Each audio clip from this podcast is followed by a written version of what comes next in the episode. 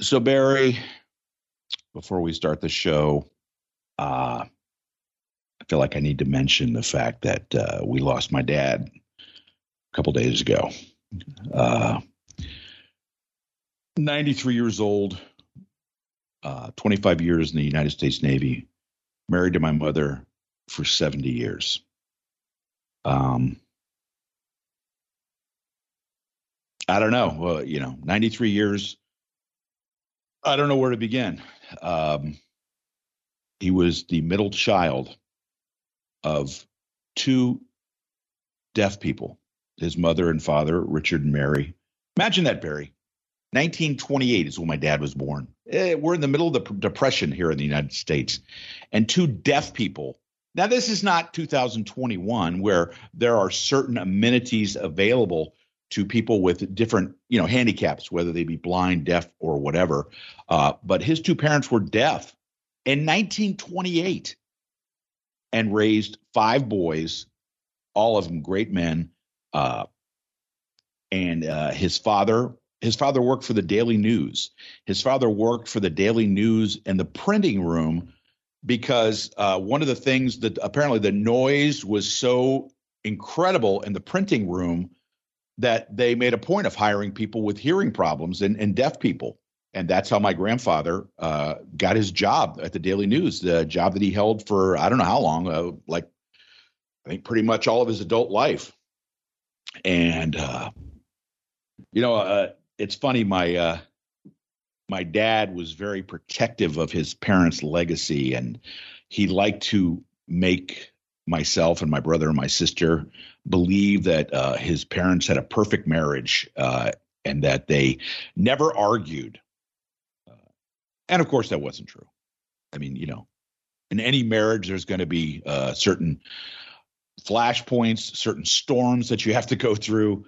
And of course, they argued. But my dad liked to make us think that they never argued. And I remember a kind of a funny story. We went up uh, for uh, I think it was my uh, my uncle's anniversary, uh, and so we went up and we were visiting with his kids. Uh, we were sitting out on the back porch, and there it was my brother and my sister and I and uh, his kids.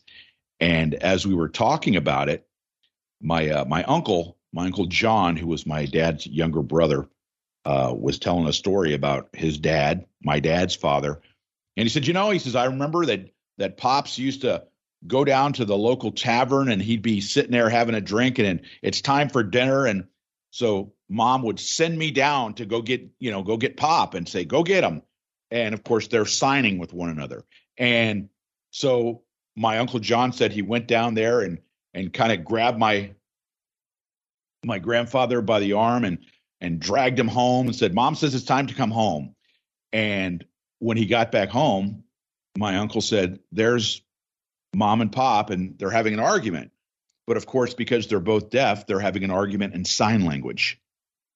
And uh, so there they are, and they're, you know, the fingers are flashing, and and you know, uh, my grandmother apparently could get her fingers going pretty damn fast when she was in a when she was in a mood, and she was in a foul mood on this occasion.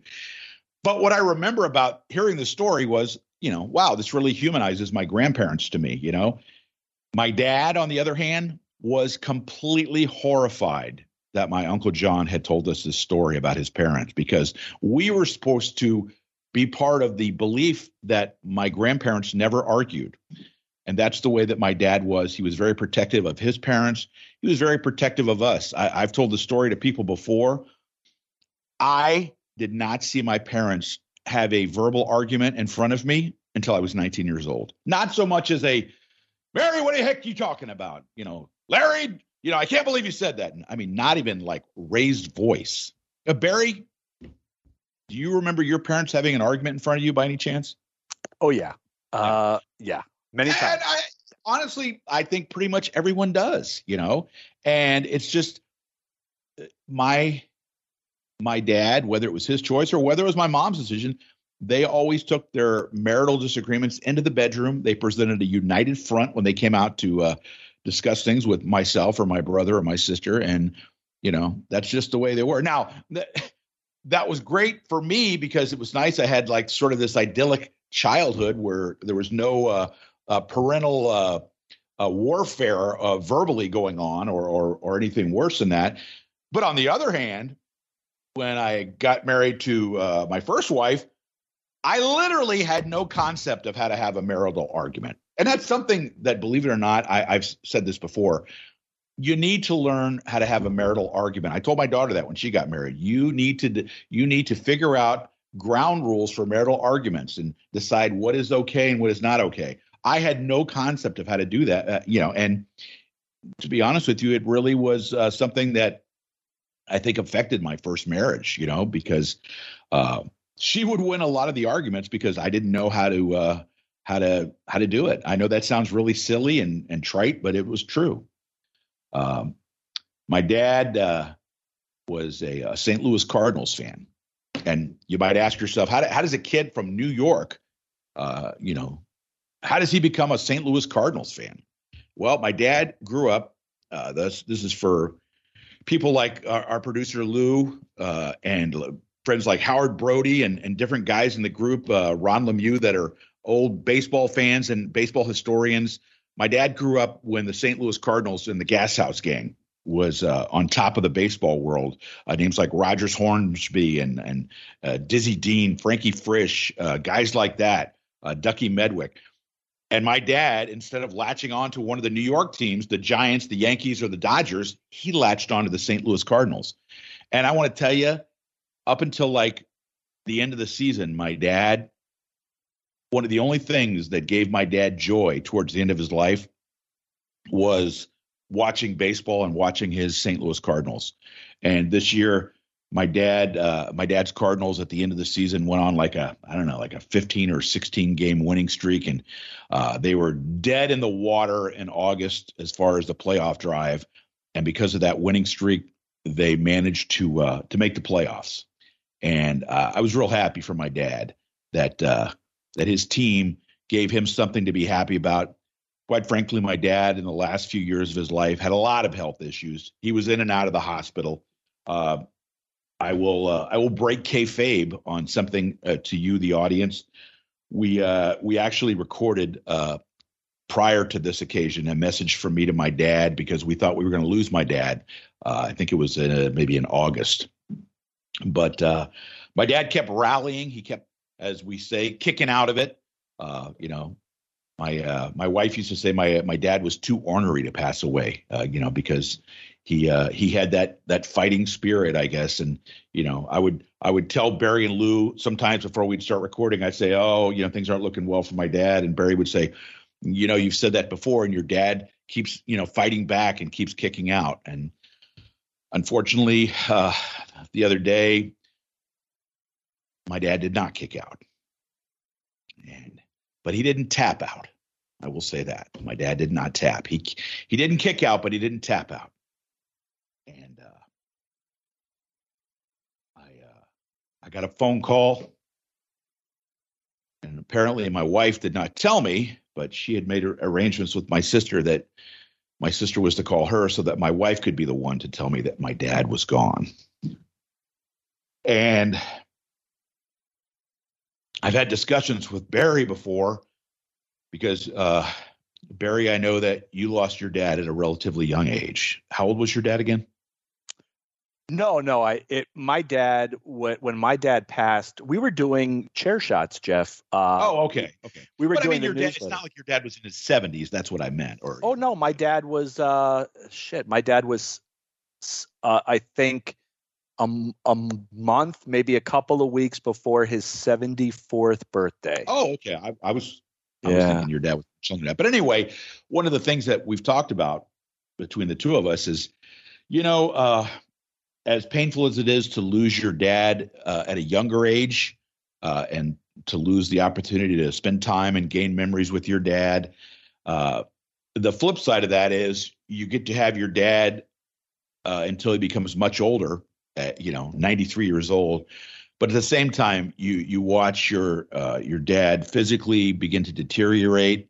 Uh, your dad, my dad had all kind of health issues, so it's like you you you wonder, is it worth getting those extra few years because he's, you know, physically having so many problems.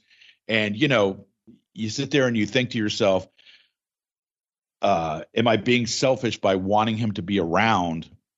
You know, am I being selfish because I want him to be there, but he's having so many physical problems that, uh, you know, the quality of life, as they say, is is not what it might have been. And so, uh, so my dad did have a lot of health issues. Uh, it's not like I can say, oh, my dad died of uh, a heart attack, my dad died of cancer, or put a specific, you know, quantifiable thing on it. My dad was 93 years old, and it was a combination of a lot of things uh, that led to my dad uh, passing away. Uh, my sister sent me a, a, picture the other day, uh, and my dad, in the last, I don't know, month of his life, they had brought in a hospital bed for my dad to stay in. And my dad would uh, sleep in his office uh, where he had his TV and he could watch his baseball games and you know the news all day and that kind of thing. And my mom, whose name whose age I will not divulge, Barry, because she would kill me if I did do that. Um, but my mom is physically in pretty good shape, but she has mobility issues uh, going back many years ago to where she had a, uh, a fall when she was out walking one day.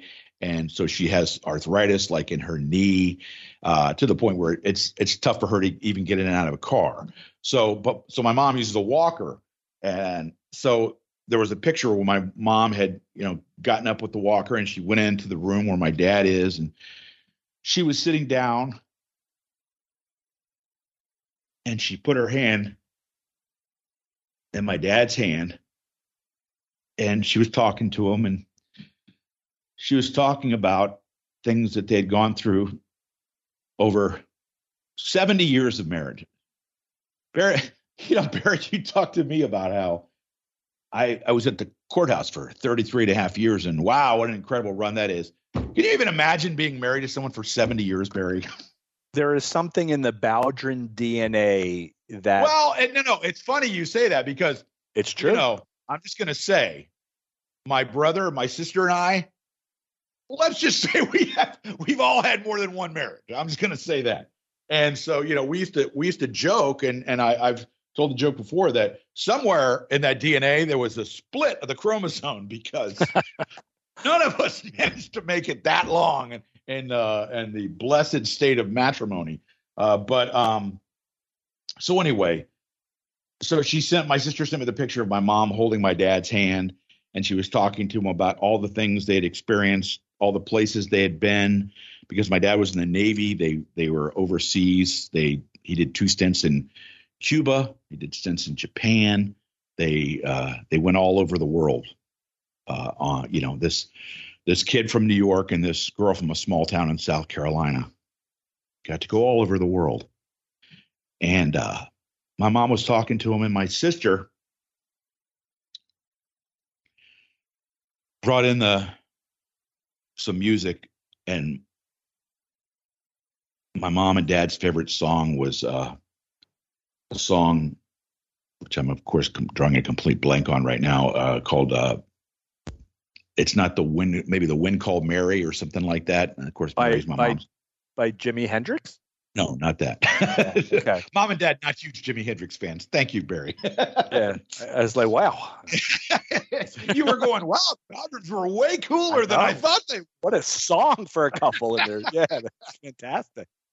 So anyway, uh, but it was a song w- with Mary in the title. And so it was always kind of their song. And so my mom said that even though my dad was basically asleep and, you know, very non-cognitive uh, as she tried to pull away to go back into the living room he grabbed her hand and he squeezed her hand and one of the things that we told my mom to tell him was it's okay you can go it's okay to say goodbye and to know that we'll take care of mom and that she's going to be okay and she told him that and he passed away not too long after that. So, Lou, can you join us, my friend? I am here. Barry and Lou, will you will you join me? Absolutely. And in this special occasion, because this was my father's drink of choice, will you join me for a bourbon and ginger? Oh, And we say, Fare thee well, Dad. I'll meet you on the other side.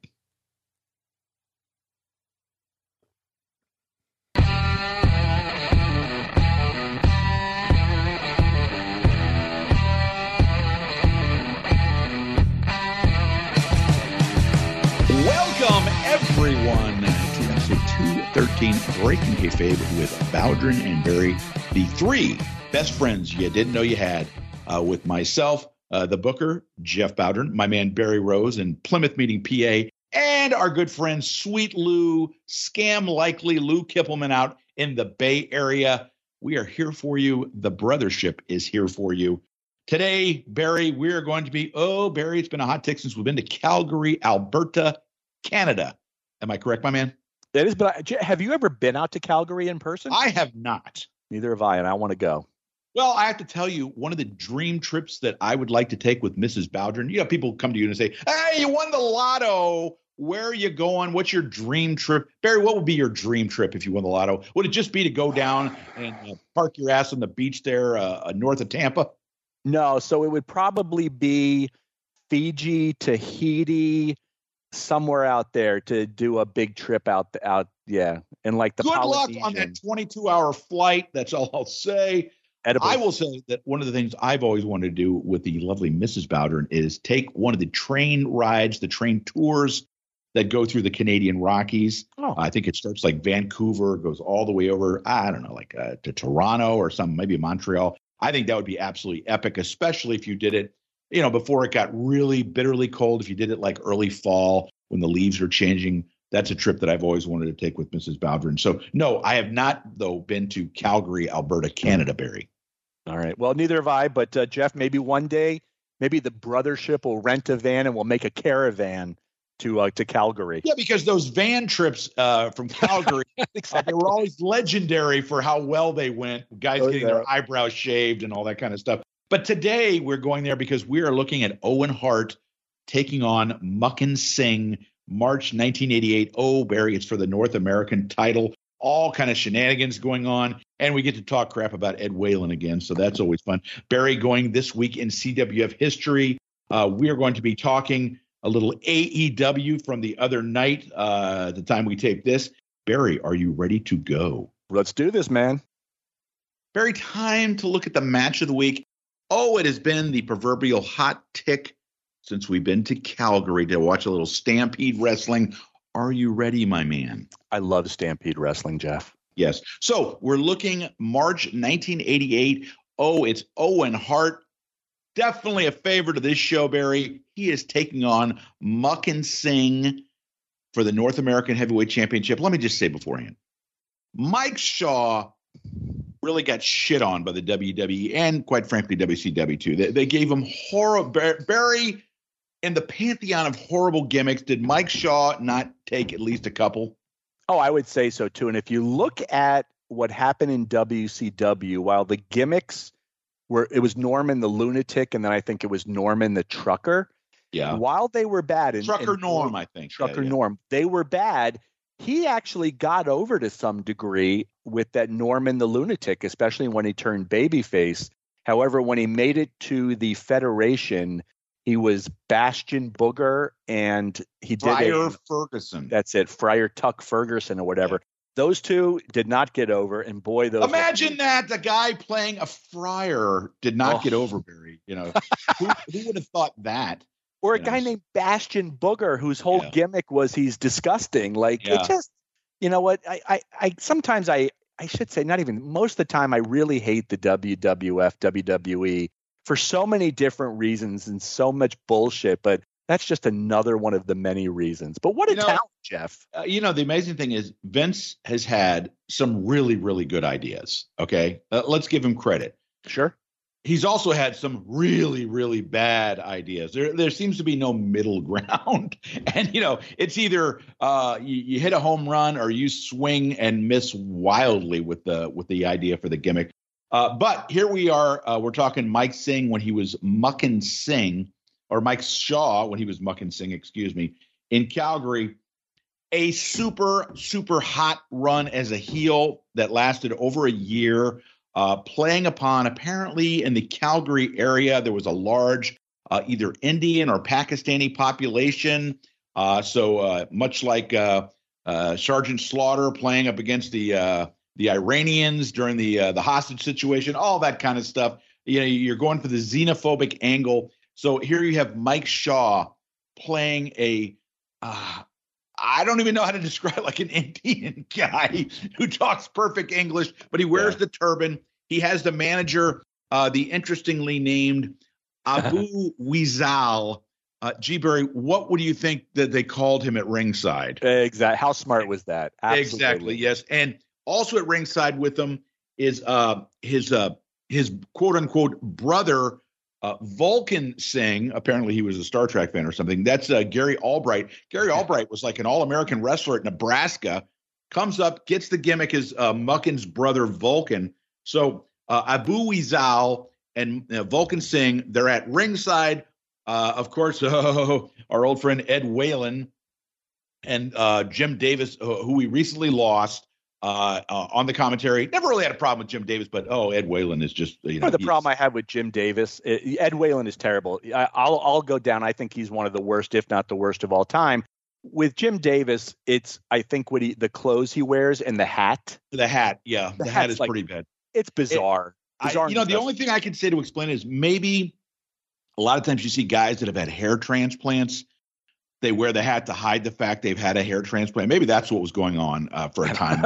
I don't know. Bad. Still terrible. There's got yeah, just all the way around, Jeff. When you watch it, and and then he's got, if I remember correctly, he's wearing a tie, but he's loosened up the tie a lot. So the top button's unbuttoned, the tie's down. Uh, he he's wearing a jacket that's I think it's kind of a Miami Vice type of gimmick going. He's got the hat on, kind of turned to the side. Just all of it uh, just doesn't work for me. like, well, now that we now that we totally trashed all the people outside there, yes. tell the folks what you thought about this match for the North American title, Owen versus Makhan. What'd you think? Yeah, and as Jeff said, as we're trashing uh, all these other, but I got to say, this fucking match is awesome, and let's talk about Owen Hart for a minute. So look, we all love Owen Hart and you could see when we we recently discussed that AEW is going to be working with the Owen Hart Foundation. The response was great. We were really happy about it. Owen Hart he you know, it, it's almost as if Owen Hart is defined by his death. And when you say the name Owen Hart, most people immediately will respond it was a shame. These children lost their father. A a wife lost her husband. They appeared to be deeply in love. You know it, it all it, it's just like you know and i get it. I understand that. But what what's lost in a lot of that is how great owen hart was prior to going up to new york. And and he was still good in new york but obviously you know his hands proverbially his hands were tied. But as a wrestler going back to calgary owen showed above any of the other Hart members, the other Hart family members, Owen had the most pure talent of anybody. And granted, there are going to be some people that are going to be, wait, Bret Hart's the greatest of all time. I encourage you, go back and watch Owen Hart in Calgary. It is at a completely different level than anything that he and his brother were doing in the Federation. Jeff, when this match took place, Owen was 22 years old. Yeah, it's crazy. He, he uh, sink in, right? Well, well, and the thing is, is there are reports out there that when Owen was a teenager, uh, and he would travel to the different smaller towns, if someone no showed or there was a problem, right. uh, they would put Owen under a hood. Uh, like I'm talking like when he was like 15 years old and have him go out and work a match with people. So this wasn't like a guy that was 22 years old who had never wrestled and you know was a rookie and boom they put him in the ring and made him. Yeah, the guy had been working for four or five years so uh, he had been taught all the different stuff. I'm sure the fact that he had his brother Bret, you know, to to watch and to emulate his brother Bruce, although not nearly uh, as talented in the ring, was a really smart guy to the business. Uh, a guy that, uh, as a booker up in Calgary, did a lot of very intelligent booking ideas. You know, and uh, he was also smart enough to, you know, when he had a guy like Brian Pillman come in, just starting out, had lots of potential. Hey, I think I'm going to make that guy my tag yep. team partner. Yeah, You know, so bad, bad company, right? Exactly. Yes. Uh, so there was there was a lot of things around Owen that Owen could, uh, you know, uh, whether it's by osmosis, whether it's by watching, a lot of stuff for Owen to learn from. Yeah, when you go back and you think too, in that you know the Hart family with the the patriarch of the family, Stu Hart, was very involved literally up until his death. And you know and he, here's a guy in his 80s you know that's still involved in professional wrestling. So every expectation was that owen was probably two three four years old and was probably already down in the dungeon. I would not be surprised by that at all. Uh, that if owen you know as from his his first steps was probably down you know rolling on a mat doing something. And when you when you watch his composure this match is a great, I think, uh, you know, reflection of Owen Hart eh, at that stage, and certainly in the early part of his career. But when you watch this too, to have the kind of composure and poise that Owen Hart shows at 22 years old, I mean, it's just it's unbelievable. Also, his drop kicks, I really like his drop kicks, and why do I like them? Because they're completely different. Most drop kicks, from what I've seen are a guy who pivots his body to the side and then connects with usually the right foot. You know what you know what I'm saying? He yeah, doesn't yeah. with Owen, it's completely different. Owen is like he's on his back. So his back would be, I guess, parallel to the mat, and he he he kicks flush on which is a really different type of. Uh, and it, se- it seems like Owen always took the bump square on the back instead yeah. of some guys either take it on the side or they, as they kick, they pivot over and land on their stomach. Owen lands the drop kick, absorbs the the blow directly on his back, so his back is able to absorb it. It's it's probably a much safer way of doing it when you think about it. Yeah, unless you land on like the back of your neck or something. If you, True, you know what I yes. mean. Yeah, yeah. Other than that, I would say it probably is. And it look, it worked for Owen, and I think it looks great. And what I liked about it is that it stands out. It's not just your average. You know, if you remember Tony Atlas, Tony Atlas had, and I love Tony Atlas obviously, but Tony Atlas had, I think, the worst drop kick in the history of wrestling. Tony Atlas would essentially do a one-legged drop kick with the other foot usually on the mat. Do you remember that? Like yeah. it was just terrible but Owen just does a whole new thing. What I also really liked about this match, A, these two guys worked fantastic together, which would also explain the fact that they had a semi long program. You know, their feud lasted for a while, but I love the finish of this match, Jeff. And I, I'll let you take over the finish because I know you want to give your thoughts. But I was like, the finish works. It's it was a little different, but it was perfect in the way that it happened. Well, let me just before we get to the finish, let me just say, uh, you know, we talked about the horrible gimmicks that uh, Mike Shaw had as Makhan Singh, or I'm sorry, you know, we got to the Federation uh, and WCW, but up here in Calgary, he's given, you know, a, a standard. Like if you think about it, it's a xenophobic angle. You know, you're you're preying on essentially racist viewpoints, uh, but they created this character, but he took it and ran with it, man uh, you know, he would come out, uh, he's wearing the turban. And then when they wrestle in Calgary, he'd be wearing the Edmonton Oilers jersey, which of course is the Calgary Flames' big rival. So he would just do shit like that to create heat. Uh, you know, he would talk about, you know, he he would make sports references that would kind of like piss people off. You know, it's exactly what you're supposed to do as a heel. And unfortunately for Mike Shaw, the timing of his career couldn't have been worse because Mike Shaw who let's let's be candid was a large fat guy, uh, but who could work his ass off, who could bump.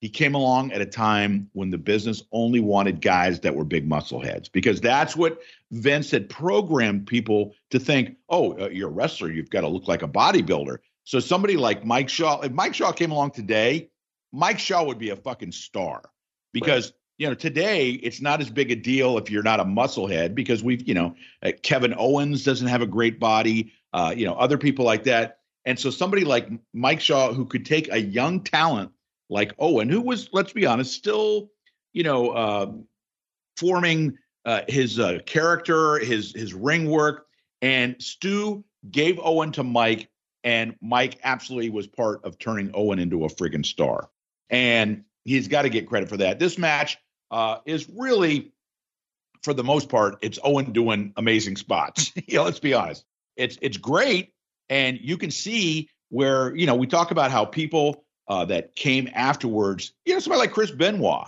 that that name we're not supposed to ever mention but you can see where Chris Benoit was heavily influenced by Owen Hart uh, and the stuff that he did. And so this match is for the North American Championship. Owen is the defending champion. Uh, Mike, uh, I, I, keep calling him Mike. Makhan Singh had had had the title twice before, so he's trying to regain the title for the third time. Uh, as I said, his quote unquote brother Vulcan is outside the ring with Abu Wizal, uh, who they uh, let me break kayfabe. They called him the Weasel. A big shock. Oh. Who was a, it was a, like he sort of reminded me a little bit like if Jimmy Hart had a huge mustache and wore a turban, because at ringside, like running around, I'm not saying the guy was Jimmy Hart, but he had the same kind of uh, gimmick where he would run around, stir up shit, which that's what a manager's supposed to do. Let's be honest. Um, but um, Ed Whalen, of course, spends half the half the match uh, talking about how wonderful Owen is and how he's a star, and the other half uh, just being completely condescending to the uh, the bad guys, the heels, which you know that's part of the problem I have with Ed is Gordon Solie and Lance Russell, they could have contempt for the heels. You know, they they could express the fact that they didn't like what the heels were, they were, but they weren't condescending towards them. You see what I'm talking about, Bear?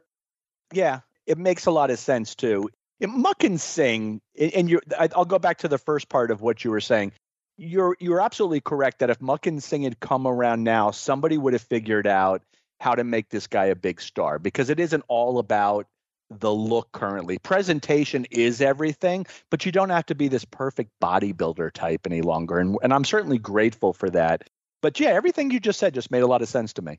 That's yeah, and so does, uh, yeah. thank you, I appreciate that. And so what happens? The uh, the ending is is that uh, Vulcan is outside the ring. I don't know if he came to ringside with a cane or if Abu Wizal uh, had the cane, yep. but a cane comes into play.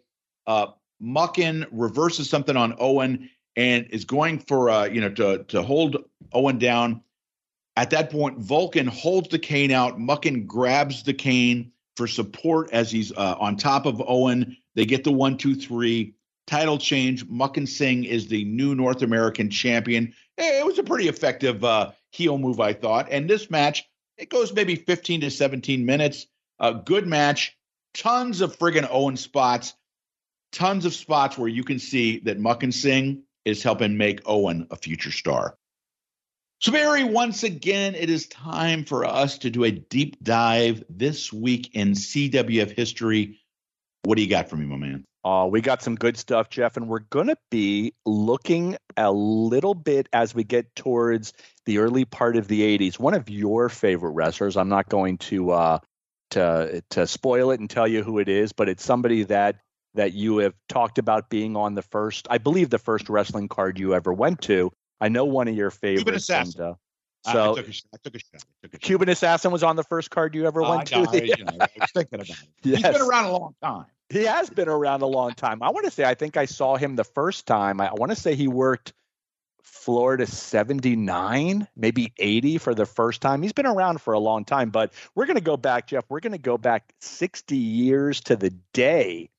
And we are in Jacksonville, Florida. Jacksonville, Florida, a city that you know well, and also a city that was the largest weekly drawing uh, city of any city in CWF. And while a lot of the other cities were somewhere getting somewhere between you know maybe 3500 to 5000 jacksonville was drawing between 8 and 10000 on a weekly basis which is absolutely huge this match this was a headliner 60 years ago today which is crazy all heel team here kurt and carl von brauner facing off with the original fabulous kangaroos of al costello and roy heffernan and this is really interesting to me CWF, because if you go back through some of these, and I know a couple weeks back we talked about the Von Brauners uh, facing off with Rip Hawk and Swede Hanson.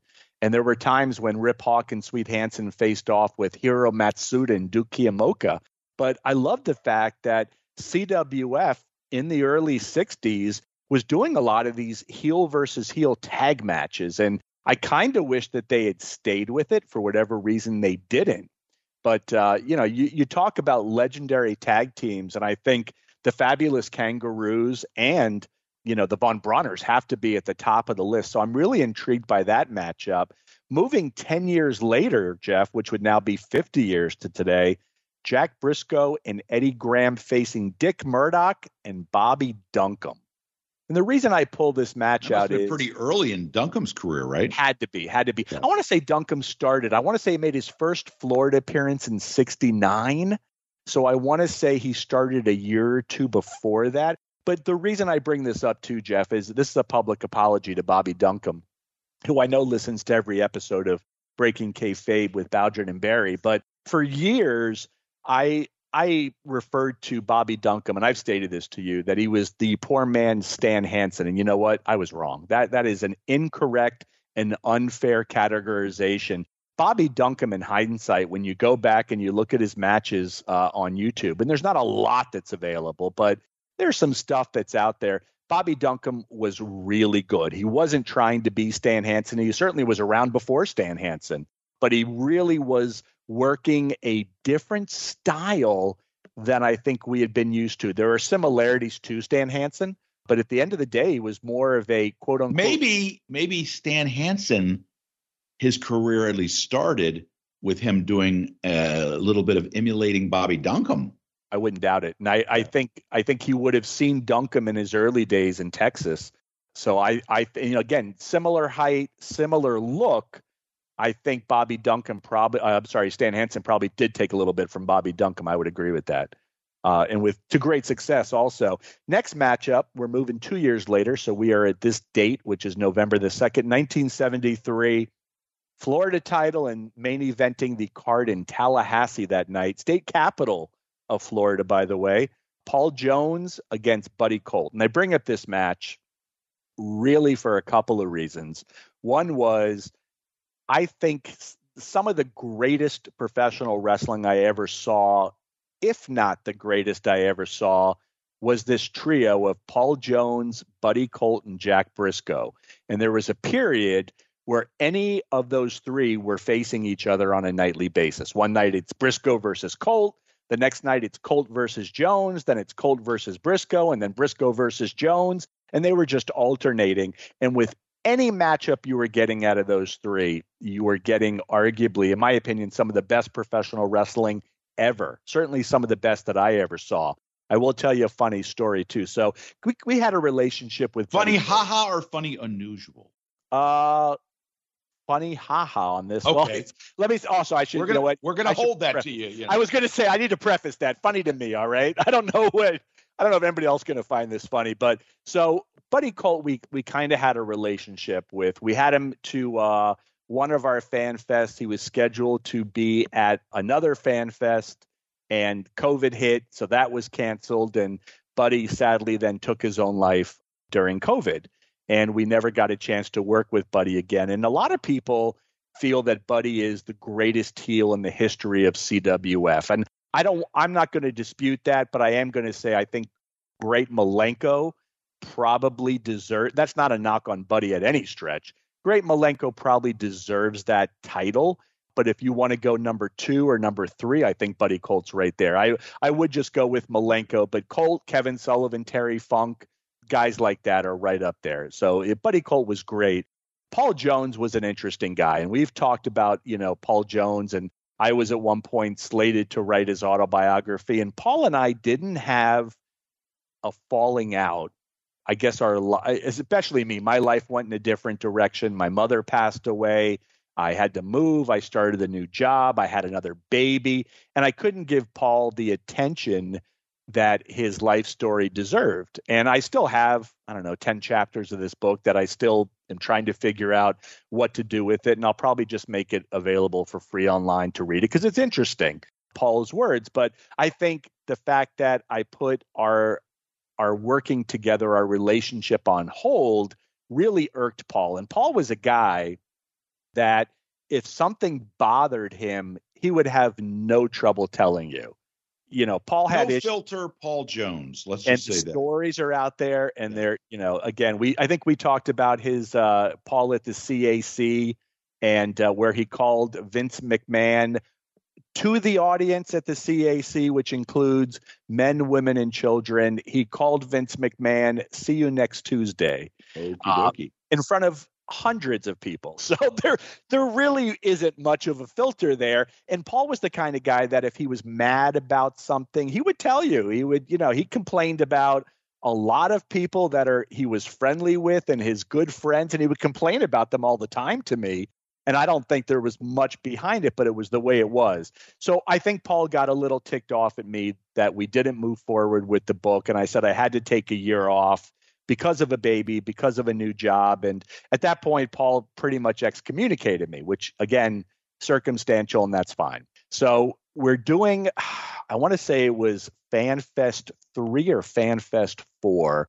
And my goal was to have the headliners be Paul Jones and Buddy Colt reliving this great feud, which was breaking attendance records and all this other stuff. And I was like, this will be great because Paul, again, give Paul a microphone and you're going to get sound bites. Like, you know, he's not going to be a boring guy up on a podium.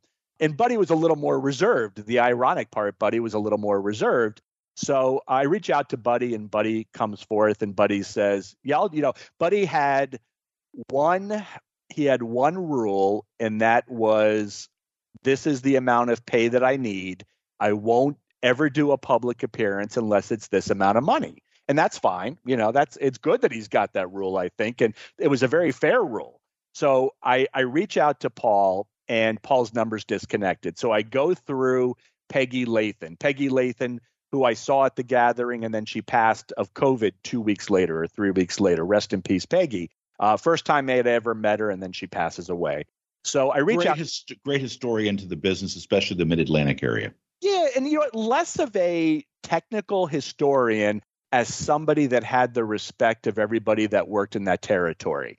Everybody knew Peggy. If you worked Mid Atlantic in the 70s and the 80s, you knew Peggy Lathan and you liked her. It was just, you know, she had it, and she had a great relationship with uh, with everybody in the Mid Atlantic region. So I reach out to Peggy and I explain to her what I want to do, what my and I knew that she was in contact with Paul, and I tell her exactly what I want to do and and how excited I am, and I provide her with context on the feud, and she goes, "This is a great idea." So I, I said, "Would you mind reaching out to Paul to get his uh, his thoughts on this if we could do it?" And if he's okay, I'll call him and then we can discuss pricing and whatever else he may need.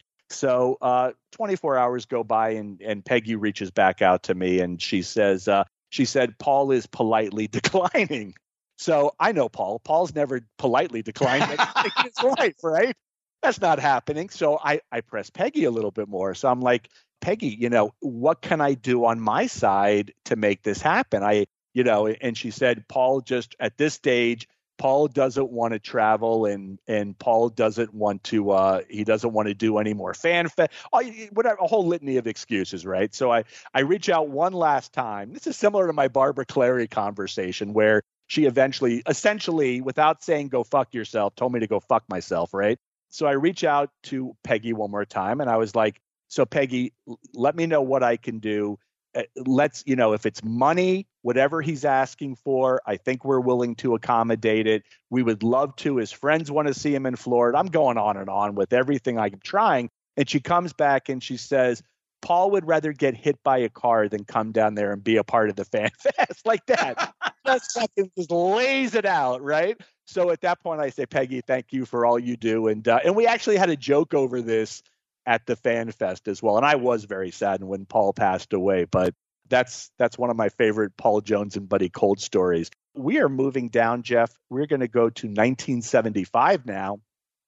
So check out this card. This was taking place at Hudson High School in Hudson, Florida. Have you ever been to Hudson, Florida? Venerable Jeff? Hudson High School, the gym. I have no idea where that is. Neither do I. And I, I know the state pretty well, right? As you would as well. We don't I don't have any idea. Uh, I'm is. sure Bobby Van Kevelaar has a poster from Hudson High School, though. But I think he actually does, and that this may be where I even got this from. So uh, check out this card, and then I'll uh, then we're gonna we're gonna look at the main event, and then I, I'm gonna read you off all the other matches. We'll do the main event last. Bob Roop versus Billy Robinson, Omar and Cyclone Negro versus Jim Dillon, Roger Kirby, Florida tag title match right there. Mike George versus Mr. So right away, excuse me, this is when Harley was booking, right?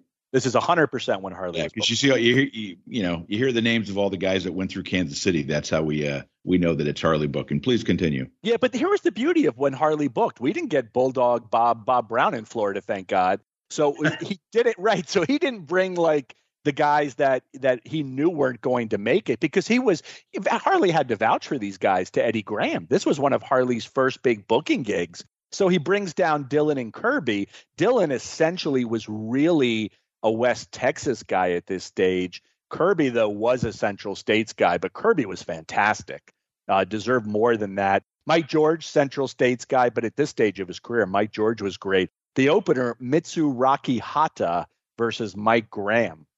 Now, check out the main event Hudson High School, Dusty Rhodes versus to be announced. Mm, yes. A little bit what, of mystery mystery, but what it really says is this is a year and a half after Dusty's turn, the power of Dusty Rhodes. Dusty, they could have said Dusty Rhodes is going to wrestle a goldfish in the ring, and they would have sold it out. And and they realized that because they could have put in Bob Bob Roop against Dusty Rhodes, which actually would have made a lot of sense at that stage. Instead, all they're saying is Dusty Rhodes is going to be wrestling in the main event. We don't know against who they're still going to sell the fucking place out, which I. Uh, pardon me. There you go. That's your uh, your weekly Barry burp. Go ahead. Got my weekly uh, Barry burp in there. So I, I found that interesting. Moving on to a year later, November 2nd, 1976. And Jeff, we're starting to wrap up. First time ever, Ox Baker versus Jack Briscoe. And Ox Baker wins by count out of the ring. Ah, Ox Baker. So Ox Baker was never a great wrestler. You weren't going to see a guy have great matches. He had a great presence. Ox Baker was very striking, but I can tell you, and the first time I ever saw Ox Baker was right around this time, and he was a little scary. You know, there there was something to that. But Jack Briscoe, not really the best opponent for a guy like Ox Baker. Bit of a conflict of uh, you know wrestling styles. I'll just yeah, say. and and to Jack Briscoe's credit, he probably made Ox Baker look good. Uh, I would have to think, but th- this had to be a tough matchup, and these two did not work together past a, a week or two. The next match on the card, which I really like a lot, Bob Backlund and Steve Keirn versus the Hollywood Blondes. So much I could say about this matchup. Steve Keirn, everybody knows what I think about Steve Keirn, one of the greats of all time. Bob Backlund at this stage was just tremendous. I had a, an opportunity this past weekend to spend a lot of time with Bob. Bob's table was directly next to mine at the Fan Fest in Connecticut, put on by our old friend Captain's Corner, Nick Massey. And Bob and I also were there early. We spent a half an hour between 9:30 and 10 o'clock just talking about his career working in Florida. And then Bob spent about 10 minutes giving me uh, exercise tips on things I could do. the old step, the old step test. Yeah, go ahead. You think you're fucking around now, Jeff? That's hundred percent what he said. No, right? I, you know, I had dinner with Bob, and that's what Bob did with right? us at the dinner. So Bob proceeded to tell me about uh, he still does the Harvard step test. I believe it's two hours per day. At his height, Jeff, he was doing it at five hours per day. Wow. So on a physical level, but on a mental level, how the fuck could you do that for five hours per day? Somehow Bob Backlund has mastered that. We, he uses something now called a wheel, which is, I guess, a wheel with a bar through it, and he rolls back and forth. Bob said he was never much of a weightlifter, if at all. Everything was done either through calisthenics or the wheel, the the wheel that I just talked about. And then he was telling me about Gym in a Box, which is something that you can now buy. I don't know anything more about it, but Bob is, and you, you had dinner with him, and Bob is unique. Bob is socially a little awkward. That's safe? That's safe yeah, to say. Eh, fair to say. Fair to say. And, and, it's not. That's not a bad thing. He's just. This is the so way. Was he, he living the Mister Backlund gimmick there? He was not. He was very quiet. Okay. He was very gentle. And I think the Mr. Back, if I had to uh, psychoanalyze this with my my three credits from college on uh, on psychology, Bob used Mr. Backlund because he is a very quiet, shy guy. And that Mr. Backlund is a way that he can come out and release all of that. But he did not.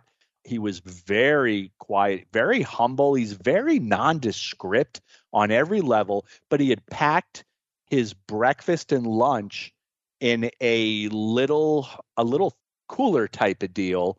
And it's a cooler i'm going to assume he's had since his WWWF days because it was beat up beyond belief. But in that you had raw carrots you had grapes you had pretzels filled with peanut butter a turkey sandwich on wheat bread with no con, no mayo, nothing fattening. Like he's real serious about this shit. That's And, a you know, that's a little dry for me on a turkey sandwich. oh, absolutely. Uh, I'm going to need to have a little little light mayo and some dark mustard. That would make it fine for me. give me as much mayo as you want to give me. I love you know, I, you know I, I and I respect Bob Backlund because he's in his early 70s. He could easily not not just kick our asses, he could outrun us. He could do anything even at the height of our life, I think that's what incredible shape he's in. I really do like him. I really have the ultimate respect for the guy.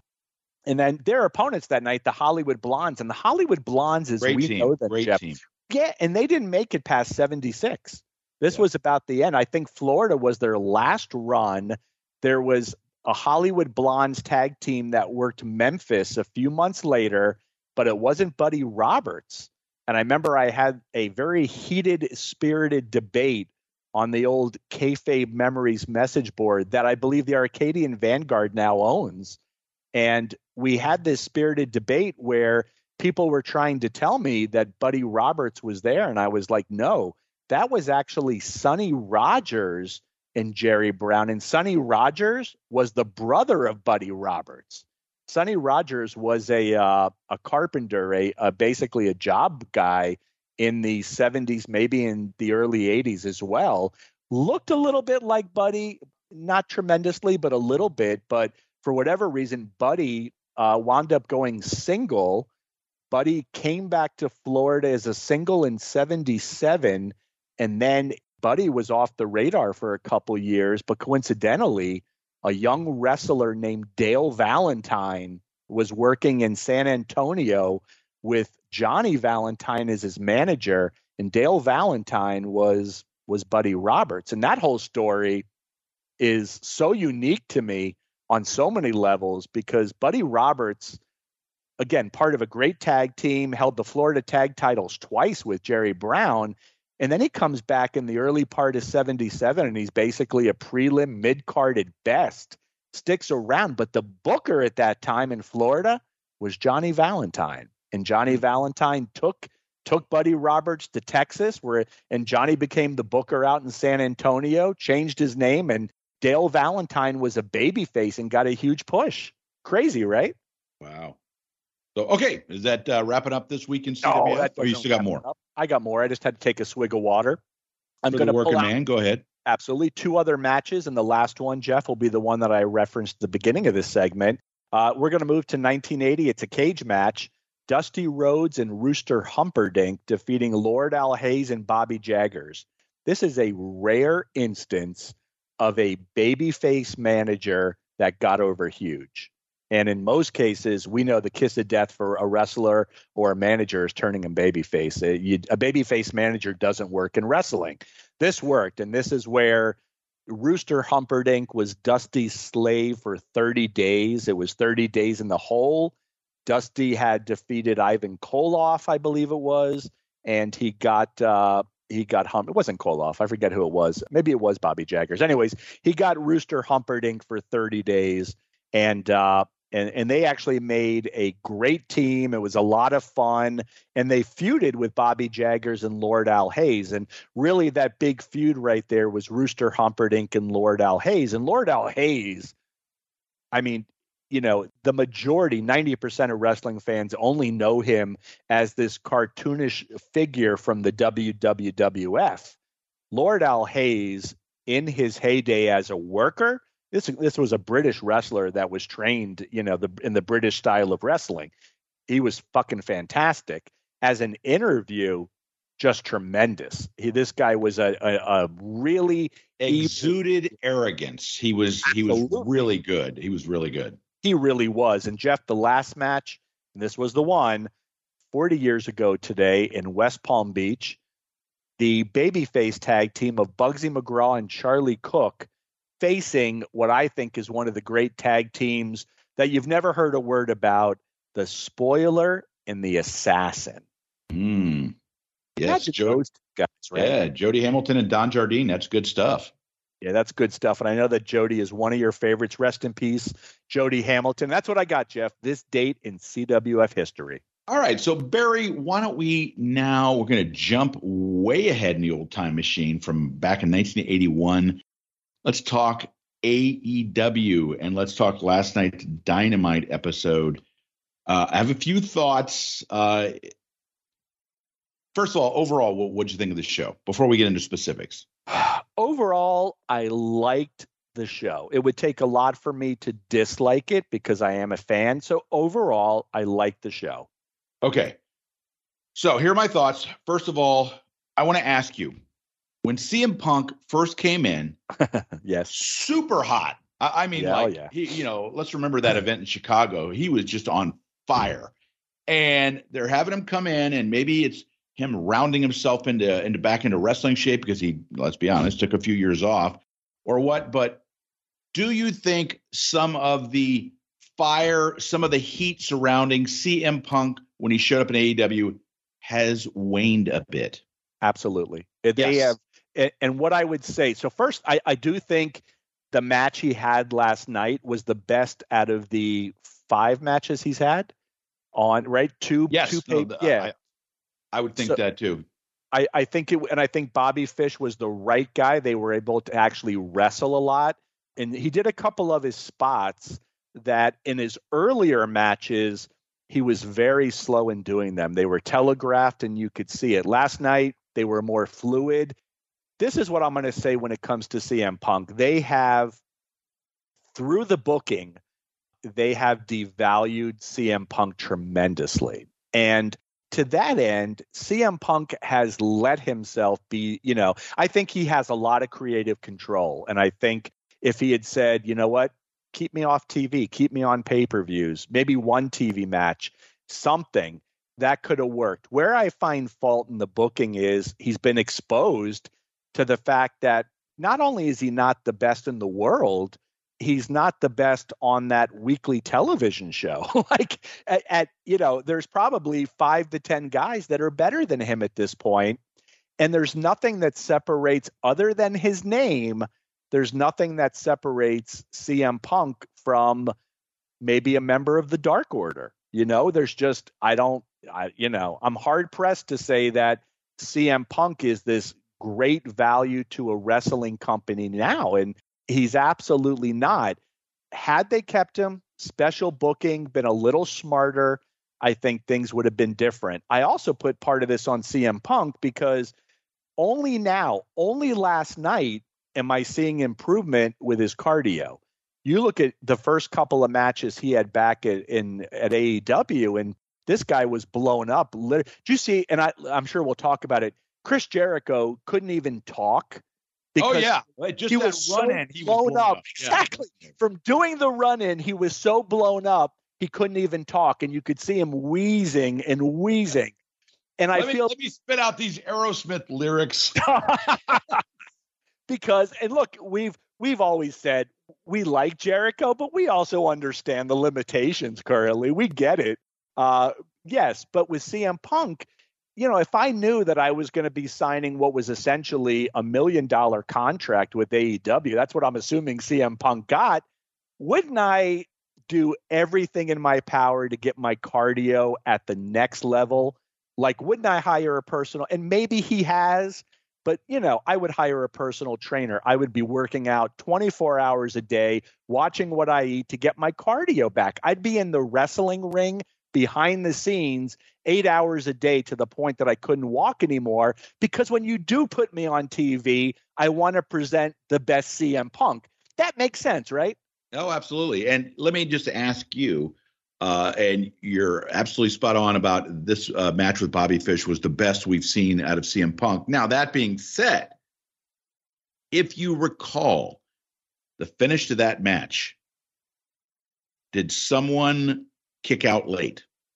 That's what it looks like. And it looks, I don't know if he kicked out late. I don't know what it was, but they made reference to it. Somebody said it looked like he kicked out one tenth of a second. And then I think Excalibur chimed in and said, that looked like one one hundredth of a second to me. Because when the when the pin happened, you see Punk look at the referee like that's not when it was supposed to be. you know, yeah. like we still had another minute to go. I think it was real close to being the the finish of the match, but I think what happened, and you know, quite honestly, they tell the refs you count that one, two, three like it's a shoot. And if whether it was Bobby Fish didn't kick out, whether or not Punk didn't let him up, whatever, it just seemed to me like there might have been a mis uh, misstep there. So next, MJF is he's so friggin' good, uh, especially on the mic. His character is awesome. I love the fact that he's got the two flunkies around him. But as good as he is, do you think? Uh, and I, I, will say, not just see uh, MJF because he's not the only one that does it in the company. Sure.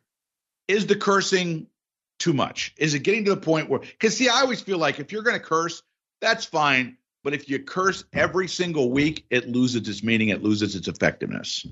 Yeah, and look, we've we've debated that on our on the podcast as well. Is that you know this is the, the, first time we're bringing up Kiese Fiese. Yeah, and look, we still we still use profanity, but I don't think I think when we use profanity now, it's just conversational profanity. It's just if the way I talk to you, if I say fucking, that's just the way that we speak. I don't have an issue with the profanity because I like the fact that it's setting them apart. And certainly after watching Dark Side of the Ring, the XPW episode where they talked about buttholes and assholes and gaping vagina, all that shit. I, you know, I was surprised that was allowed on uh, on TV, but it is Vice, so of course that's allowed. That doesn't bother me. I was going to text you last night, and I was going to say, I think MJF may be the most effective heel that we have seen in the last 20 or 30 years. And what yeah, do I base really, that on? He's really good. There's no question about that. All that has to happen, Jeff, is the first four or five notes of his theme song. Oh yeah, and the yeah. fucking place. It was that was so awesome. They they start playing his song. The place is the more booze than you've ever heard in your life. People hate him, and even if they don't, it's wrestling fans understanding that this guy is a douchebag heel and they're reacting correctly, and I love it. So one of the things he does that I love is he almost does for each city they're in, he'll personalize the promo. Yes. And, and, I'll tell you what, I remember back, oh my God, early part of the 90s when WCW was coming to town. And uh, I think I think it was with Flaherty. Flaherty and I went out and uh, we saw Jimmy uh, Cornette and we were talking to him. And you know, Jimmy used to do. Uh, here they are uh, like if he was in uh, one city, he'd somehow personalize the introduction of the Midnight Express.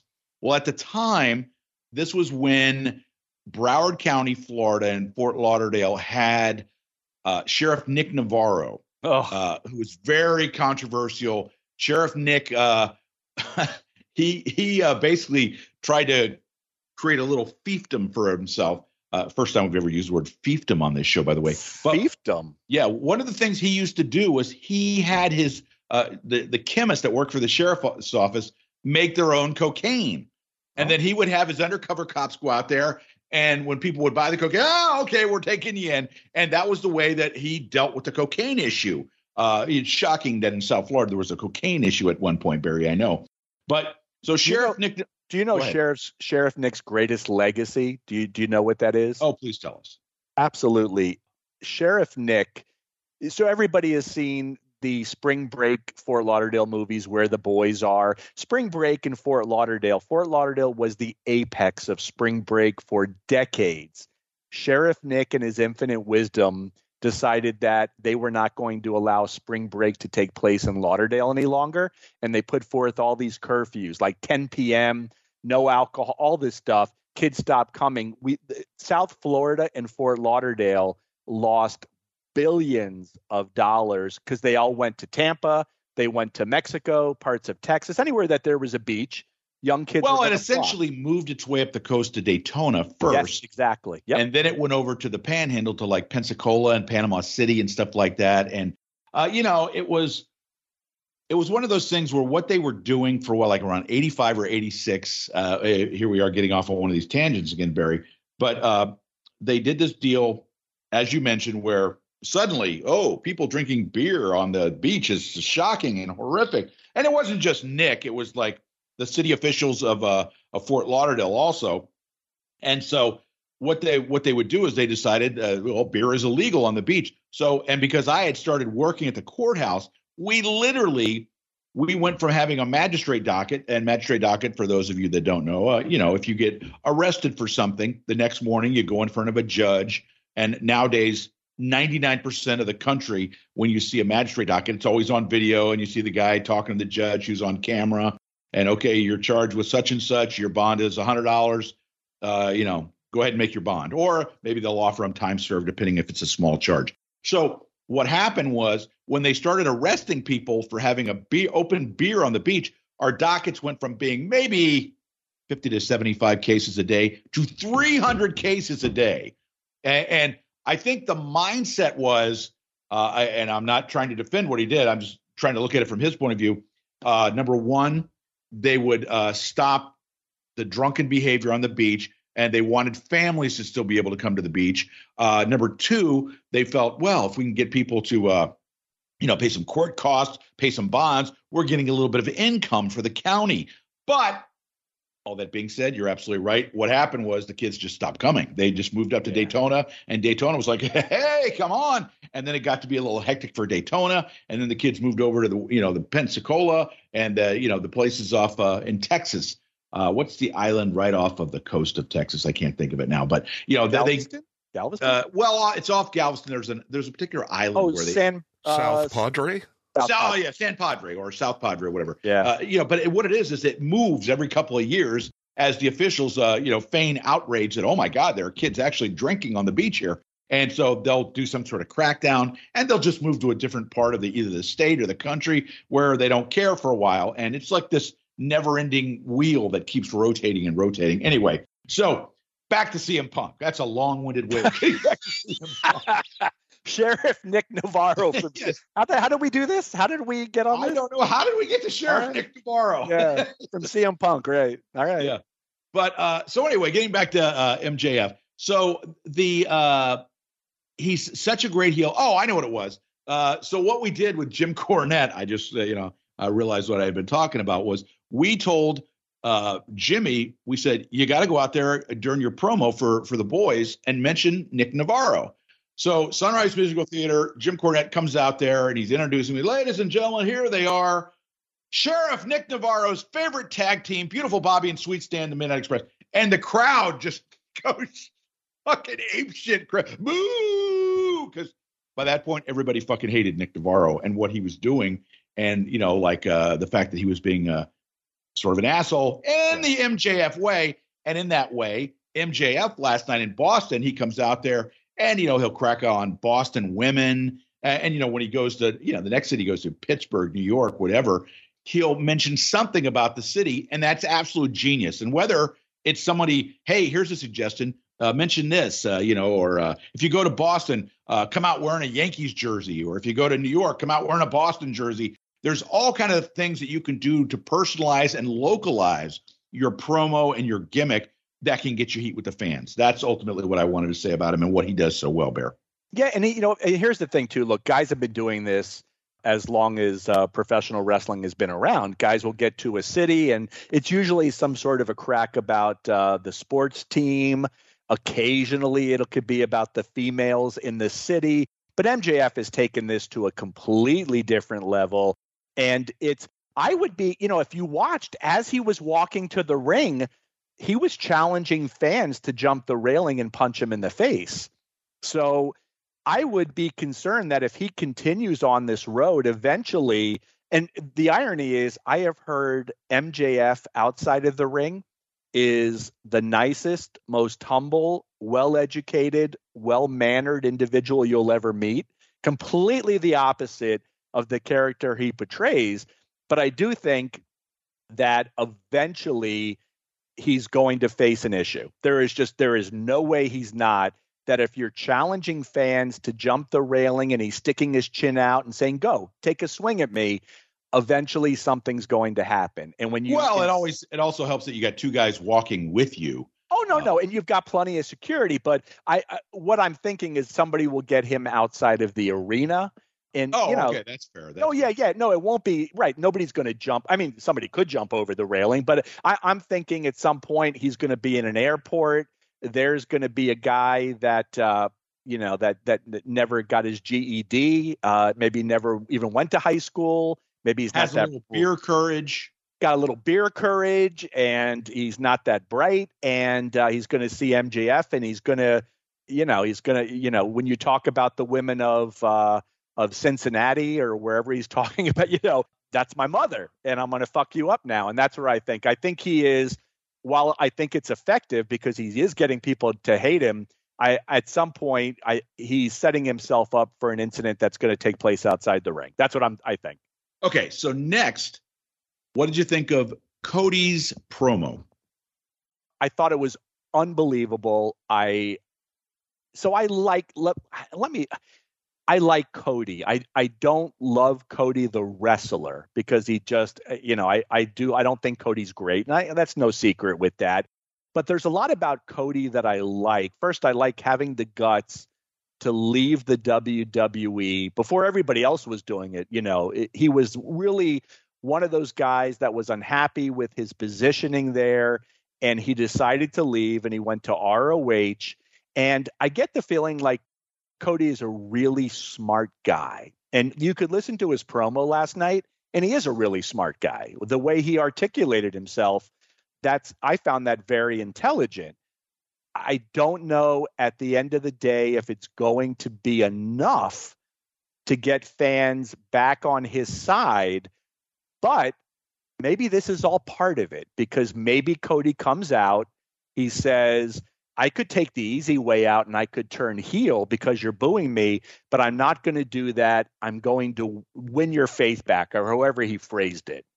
However, if that doesn't work, Cody can be an even bigger heel by saying, "I tricked all you fucking marks." I, yeah, you know, I, yeah. Go, please. Uh, no, I was watching it last night, and that's one of the things I thought of was that this is a long play where he eventually does it Yep. It's it's absolute genius. And, and I don't know if it's him, if it's Arn, if it's him and Arn, if it's him, Arn, and a couple other people. I don't know. If it's the long play for him to turn, it's it's absolute genius. If it's just stubborn, no, I don't want to, you can't make me, that's not smart.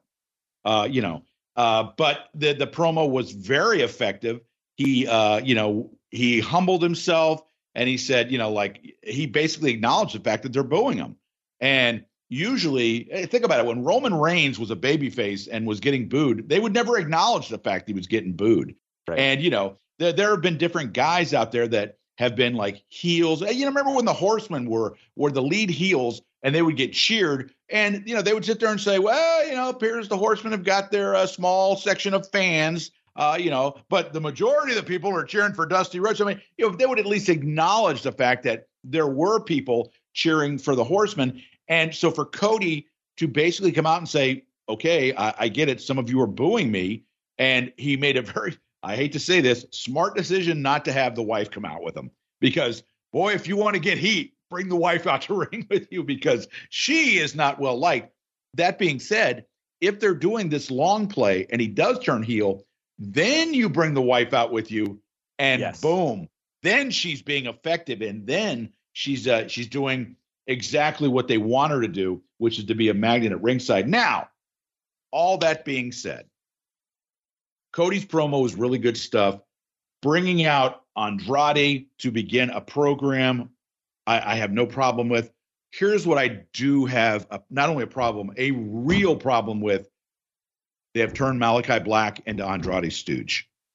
And that yeah. really pisses me off. But I don't know if that's going to I don't see that as a long term uh, deal. I, I think that's extremely short term. I think I don't know if it's even Stooge or it's an alliance. I that guy I, was so good on his Yes, own and he he, his promos, his his uh, ring uh, introduction, uh, the the walk down to the ring was so good, and he's good in the ring. His his gimmick is good, and if they just take him and make him part of an alliance with another, and, and I understand they want to push Andrade. I don't, and I don't have a problem with that, but th- those are two guys that are really effective on their own that don't need to be together. And you know, don't good lord, don't create another friggin' faction. You've got enough factions in that company. You know, where they have like five, and it's just like everybody has to be in fact. Can't there be one guy that's just out there on his own and he fucks people up because he's a badass? You know, that's what I want out of Malachi Black's character. Not like, ooh, let me form this alliance so we can go after Cody Rhodes. No, no, I don't want that. Yeah. There are a lot of factions and and they're they've you know it's like interesting it's like the death triangle they're still a faction but they're only together sometimes it was kind of like the inner circle you don't you know they're not together for a few months and then they're back together. So i don't even know how many factions you've got at this stage. I'll tell you what though and i know we're going to talk about the dark order but just as a side note i remember i think the first tv show and the dark order was on and i remember sitting there going how in god's name? Who came up with this and this is going to fail miserably? And then you watch the dark order and they're having really good matches. Like they're you know No, just- and, and at this point, a couple years later, it's a fun gimmick. It's Yeah. you know, uh, it's entertaining when they're doing interviews. The matches, they've got some guys that really know how to a work and b work their gimmick, and you know, and that's uh, they're very effective in their role. I don't see them as like ever being top of the card, but as a No. mid card. I even hate to say gimmick because they've got guys that can work, but mid card, uh, no problem at all. They're very effective in that role, and you know, getting their uh, time on camera, I don't have a problem with. Which brings us, since you brought up them, bury the main event. I sit there and watch the main event, and then I watch the uh, the all elite guys uh, or whatever come down to the ring, and all I kept thinking about was, oh my god, Jim Cornette's going to lose his fucking mind. These guys are coming out in costumes. yeah so before I-. Before I tell you what I thought of it, what did you think of all that? Well, I didn't. I didn't love it, and uh, I, I I can I like comedy if it if it's effective, and I got to say I liked I liked the ending with the Stay Puft Marshmallow. First off, I'm a huge Ghost Benji Fito's favorite movie. I'm a huge Ghostbusters fan. Uh, the original Ghostbusters, The oh yeah, uh, the not the abomination that came out a few years ago. no no or the new one that's coming out that I believe they were playing a trailer for during the show last night. Not a fan of uh, of them coming out as the Ghostbusters. Somebody uh, somebody did mention on our in our Facebook group, and if you're not a member of our Facebook group, you need to figure out uh, how to get on Facebook and become a member. It's a lot of fun. But somebody men- mentioned that Britt Baker should have been the uh, the uh, what's her name Sigourney Weaver character, Dana Barrett, which I thought was good. I didn't I didn't like it. I uh, I have no there is prob- no Dana. There's only Zuul. Zuul, exactly. I have no problem with with them doing a Halloween theme because WWE has done similar shit. I just don't like when you know the proton pack is used as a weapon in the match, which Kenny Omega did, and then they, you know, all that other shit. I just wasn't crazy about any of that. The wrestling itself, not bad at all.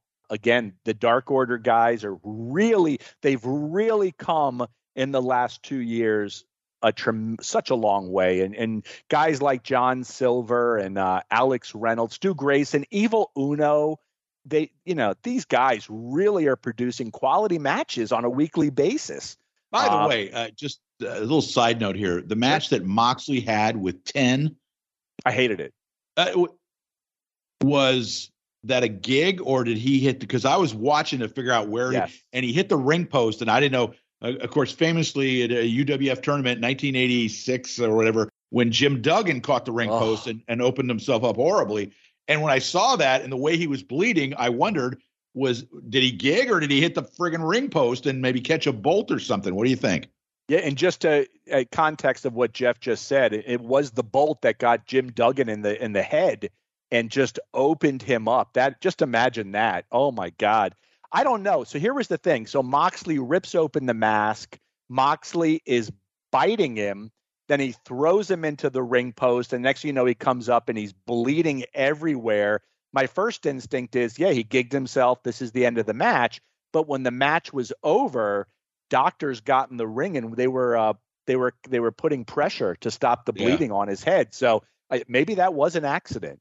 Yeah, I, I, didn't like that match. By the way. By the way, do you think uh, since we mentioned the the match, uh, Moxley, this new character, his uh, kind of changing very slowly? Yeah, uh, is he becoming just a more of the badass character? Uh, sort of a stone cold Steve Austin kind of thing, or you see maybe a heel turn down the road it's definitely one of those two, and I don't know which direction they're going to go in. My guess is they they may look at that Stone Cold direction, but I could see fans turning on him at some point where he would be a full out heel, and I think that would be smart actually. Yeah. Okay. So anyway, just to finish up with the uh, the cosplay match, uh, when they came out on the ramp and they're dressed in costumes, that didn't bother me. Okay. Right. I think what they should have done is the baby faces could have come out with their costumes. They could have then taken the costumes off.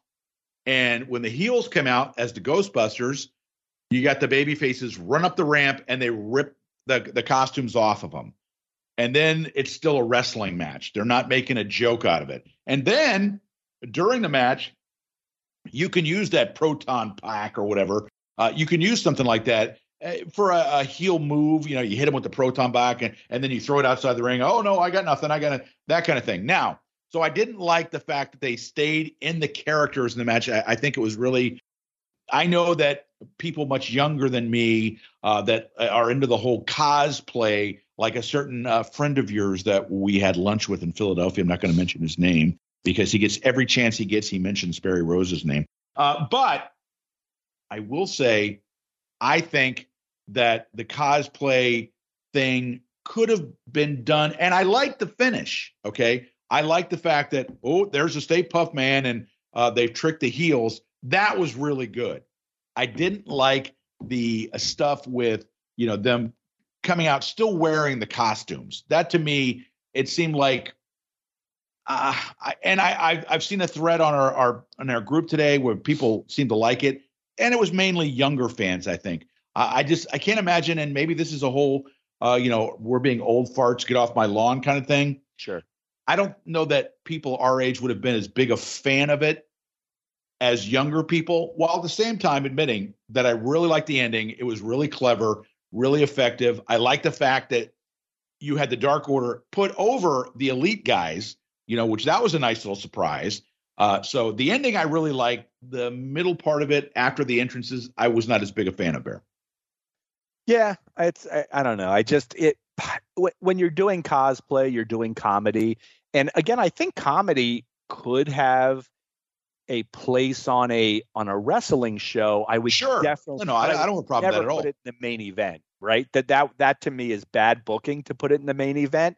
And and the truth is, I'm not I'm not a I don't love a lot of the comedy, but I you know I if they had done, let's put it this way, if they had done a thing where they have the elite guys come out dressed as the Ghostbusters and they're doing a heel promo and you know like oh you know no one's better than us blah blah blah blah and then the the um, Dark Order comes out and they do a thing where they challenge them. Okay we're going to meet you at the pay per view and then they do a run in they do a scrap that's fine but when you do a match wearing a costume that, that's that's very like I'm gonna I'm gonna really uh, that's very XPW ish to me, you know. Yeah, I, that right. that's a very it comes off to me like it's very minor league ish, and uh, you know, based on the guys that we just talked about, the you know the guys uh, in the elite all are are really strong wrestlers. The guys in the dark orders, hey, like you said, that gimmick has has really evolved and gotten better. The guys in the in the group have gotten better in the ring. Did you just take a bump there, Barry, or what? That's what it sounded like, right? Ripped off the headphones and everything. Yes. I'm so disgusted with your opinion, Bowser. Not ripping off my friggin' That's it. I'm I'm out. But, uh, so anyway, so now that being said, let's move on. I got a couple things we want to mention, Barry. Our good friend Rick Lunnan. Uh, Rick Lunnan is a guy that he will occasionally post his artwork uh, in our group. He does like uh, pencil art and like dot art where he'll do an artist uh, version, you know, like a movie character or something like that. And he really does amazing work. And the reason I'm bringing this up is because Rick will be appearing on November 20th in Morgantown, North Carolina, as part of a Comic Con at the Collett Street Rec Center. So uh, I don't exactly know where Morgantown is. I know we do have listeners and fans from our group that live in North Carolina. So if you are in, uh, in reasonable driving distance, please support our friend Rick. Uh, go out there uh, sh- for the brothership and say, "Hey, man, we're here for you." Uh, maybe if you if you can, maybe purchase something from Rick. That would really be a, g- a good way of supporting a brother shipper. And uh, so, November twentieth, Morgantown, North Carolina, to Comic Con. Please go and uh, and participate and help Rick, who is a member of our group and a good guy. Bear. And Jeff, you said it's the Collett Rec Center. It's the Collett Street Rec Center. Gotcha. I think if I'm correct, I think John McAdam actually had a date at the. Well, where has he not had a date? Well, that was what In my point his was. dates, of course, he offers bad opinions on George Carlin not being funny, uh, Manami Toyota not being as good as Charlotte. I'm just wondering if John was kidding or if he was drunk at the time he makes those opinions, but I digress. Barry, you have somebody that you wanted to discuss also. Yeah, so really good friend of the show, and he's a guy that he's quiet, uh, but he's kind of a lurker in our Facebook group. He listens to every episode, and I had a chance to meet him at the gathering this past summer. Terry Holbrooks. Terry, uh, for some of you may may remember, about a year year and a half ago, he had a kidney transplant, and uh, Terry had posted about it in our group. So I get a message yesterday morning from a good friend of his that I also met at the gathering. And he says, Hey, I just wanted to make you aware Terry has been in the hospital. He is uh, very ill. He has COVID. He is very ill. And I get on Terry's Facebook page, and it sounds like it's very dire. He is on a ventilator, he is unable to communicate and it sounds like he's not doing well. And I got to tell you, Terry is just a, a sweetheart of a human being. So we all are for you, you know, everything from, from our thoughts to our prayers to uh, all the support that you need, Terry. I am going to see if uh, we can get your wife to play this for you. We love you, brother. Get stronger, and we look forward to seeing you again. Terry, kick out at the two count, brother. That's all we got to say. The brother shippers have got your back. So, Barry, Dark Side of the Rings episode this past week on XPW. I understand you finally had a chance to watch it. Tell me if you agree uh, that, like me, after you watched the episode, you kind of felt like you needed to take a shower. I, I got to tell you. So you said that. I a, a bunch of people said that. I think every comment was, you know, like, what did I just watch? I feel dirty. And I got to tell you, Jeff, I didn't have the same response. That being said, yes, I roll around in the mud with pigs, certainly. But at the same time, there wasn't a lot of new information that was in there. Uh, Meltzer, and this is, you know, Meltzer gets, and this is my immediate thought. Meltzer gets knocked a lot. Meltzer covered XPW all the way through, all the way through Rob Zicari's legal issues, and he also covered Messiah having his thumb cut off, which uh, I remember that was a, a, big story back in those days. So I, I just didn't get a whole lot from it. I, I, think what I liked about the episode, the fact that Messiah actually was uh, was there and, and gave a great interview. Seems like he's doing well. I did a little Google search on him after. He's been married for, I don't know, a decade or two. He's got a couple of children. Seems like a stable guy. You know, Rob Black, everything that I remembered about Rob Black, pretty accurate, just scuzzy at the end of the day. And I, I think he was responsible. And there was a, the a porno actress, Jessica Darlin, I believe was her name, and and she said something that was very accurate that Rob Rob Zicari was on the forefront of porno with ushering in this no holds barred how extreme can we go? How vile how gross how disgusting in a lot of ways can we go? Which is almost the norm and commonplace now. And she is accurate about that. As far as the wrestling you know i i i guess i'm hard pressed to think and i i'm gonna have to assume different time different place even though it was only 20 years ago right even less in some cases but the fact that so much of this was taking place and a, lot of this stuff looked highly illegal. I, I think the New Jack throwing Vic Grimes off of the scaffolding, which I remember was a big deal back then, Jeff, 20 years ago. And just thinking, how is New Jack not being charged with attempted murder or whatever it is with this? Uh, and and to that end, did New Jack Jeff? Did he appear to be possibly inebriated or under the influence? That that would recording? certainly be a shock if he was. Uh, yeah, and, and, and for I know he's got fans in our group, so this is you know rest in peace. But as I'm watching it, I I I believe, at least in my opinion, he might have been on something. I just I thought I don't know. I didn't get a whole lot from it. It was uh, at the end of the day, it was sad. It was it was carnies trying to out carny each other, and no one wins in the end. That's kind of what I got from it. Well, you know, we mentioned uh, I, I, mentioned very briefly at the end of the show last week when we were talking about the uh, the Luna Vachon uh, episode. And uh, am I correct? You haven't watched that one yet? That one I have not watched. Okay. Correct. So one of the things I said was a lot of times when you're dealing with some of the people that I knew in South Florida uh, that basically spent their entire life uh, in the business in South Florida, it, you know, they'd have a couple of shots here or there, but you know, and the tendency is to think that they're like quote unquote part of the business, you know, and you know, you're talking about people that are working for 25 bucks a shot. Are you really part of the business there? You know, and as I sat and watched these guys for XPW and the women, really, are you part of the business?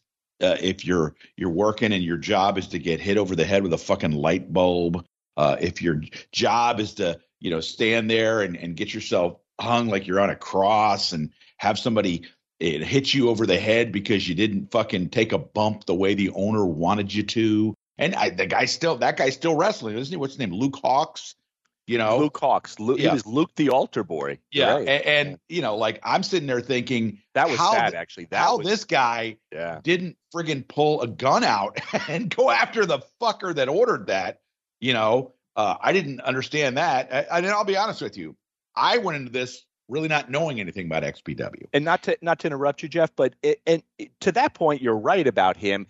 But at the same time, they they gave a free pass to uh to the guy. What, what was his name? Was it Messiah? Uh, the guy it was I, Supreme.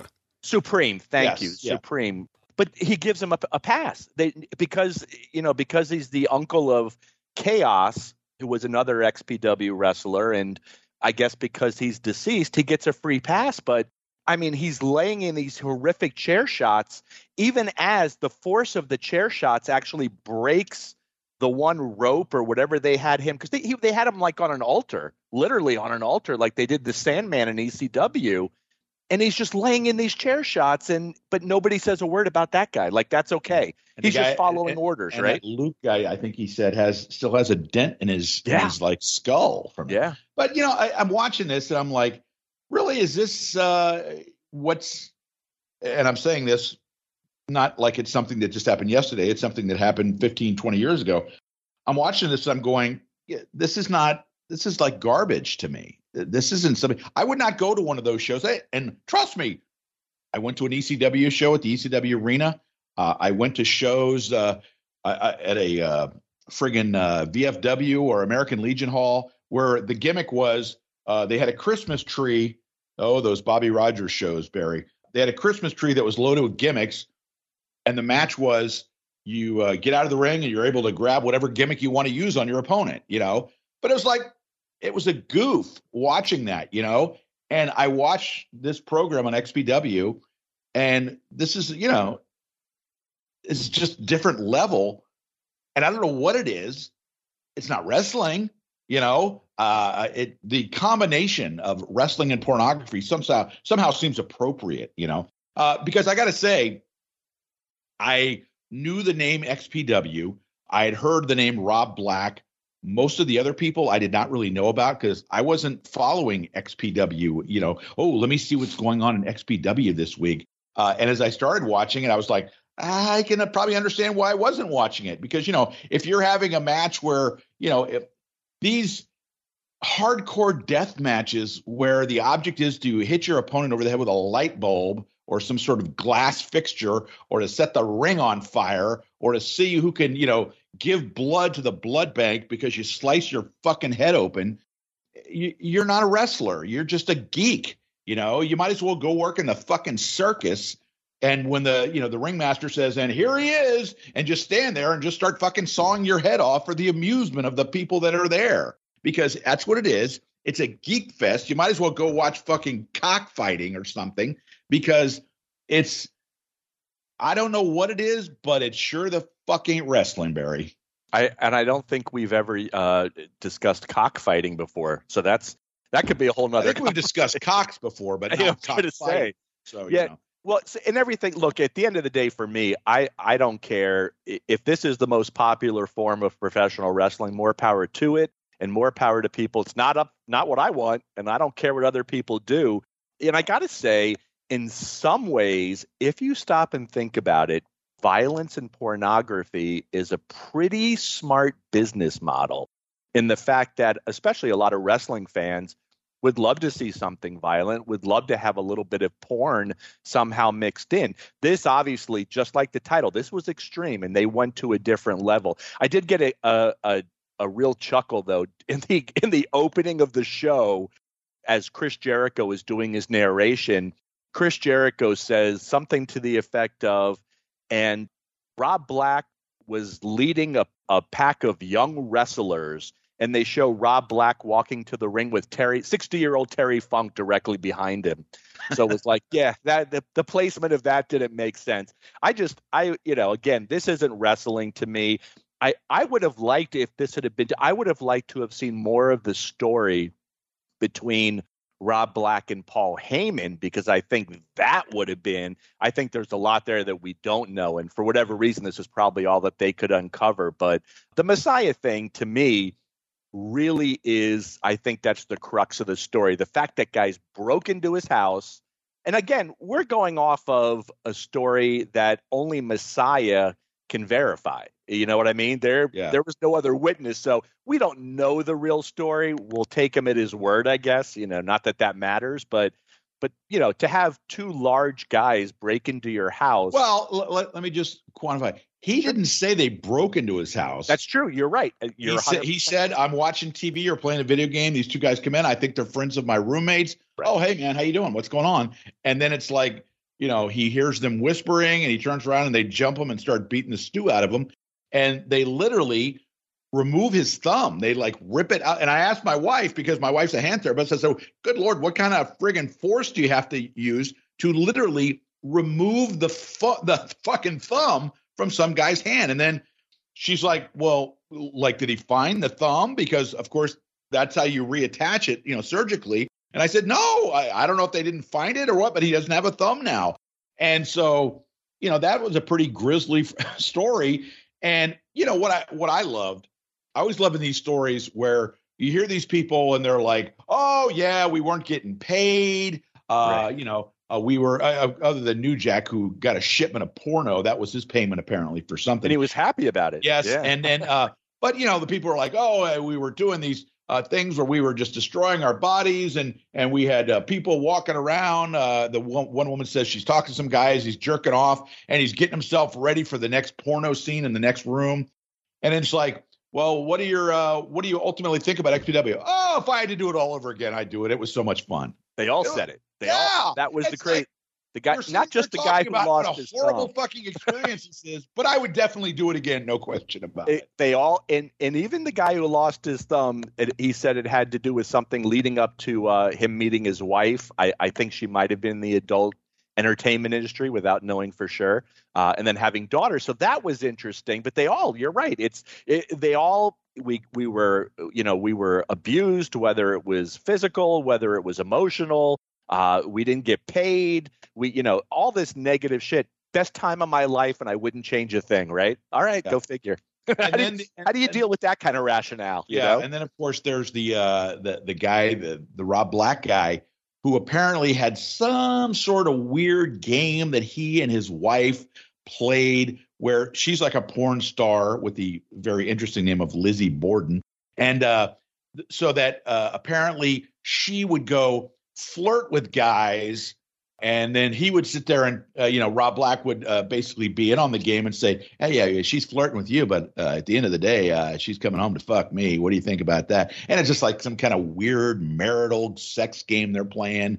And uh, uh, just some very, very twisted people, to say the least, not, not the least of which was at the very head of the old food chain there. And I don't think it was a big shock that he chose not to take part in the making of this particular episode, Barry. Well, and I think so. Everything I know about the guy is he's one of the biggest carnies. He's one of the biggest self promoters in the history of wrestling. Again, if that's wrestling, right? So when the show ended yesterday, I was kind of intrigued. I was like, wonder whatever happened to this guy. And he is. He's running a cheeseburger joint in Rochester, New York, which he owns. I guess he was from upstate New York. He's somewhere in that area. But you get on his Facebook page, which he has, he's relaunching XPW. Oh, and lucky he, us. Yeah, well, we'll never see it, Jeff. But he's yeah. he's he's relaunching XPW with some of the talent that was on the Dark Side of the Ring episode. And what makes it even crazier is you would have thought, even if a lot of this is negative, I'm still going to take part because I can exploit that to run my new promotion. I, I would just have to assume I, I can't see this thing succeeding in any form. I don't know much about the. It's called American Cheeseburger, the restaurant. Again, all verifiable through the the internet, but uh, I have no idea how good the uh, the food is. Because if it was good, Jeff, we'd be talking about the food. But I don't know. I I, I uh, when it was all said and done, I just was like, you know. Well, is this is yeah. this a case of there's no such thing as bad publicity? Because you know, if he uses I think this, so. I think you know, so. And uh, the reason I say that, I think I think if you like XPW, nothing about that episode is going to turn you off. There, I, I don't think there was a reveal there, you know, that is going to turn you off. And I think that if you were a diehard, ultra violent deathmatch kind of fan, I think you knew what they were already showing, and nothing would nothing would turn you off to that. You know, I, I find it interesting when you look at sort of the uh, uh, I want to say not the timeline, but the the way that things evolved, I guess is maybe a better way of putting it. Because you, you think about it, if you go back in wrestling, uh, and, and, I'm going to go against my my best uh, uh, wish here, and, and I'm gonna I'm gonna com- say that it's a wrestling company, okay?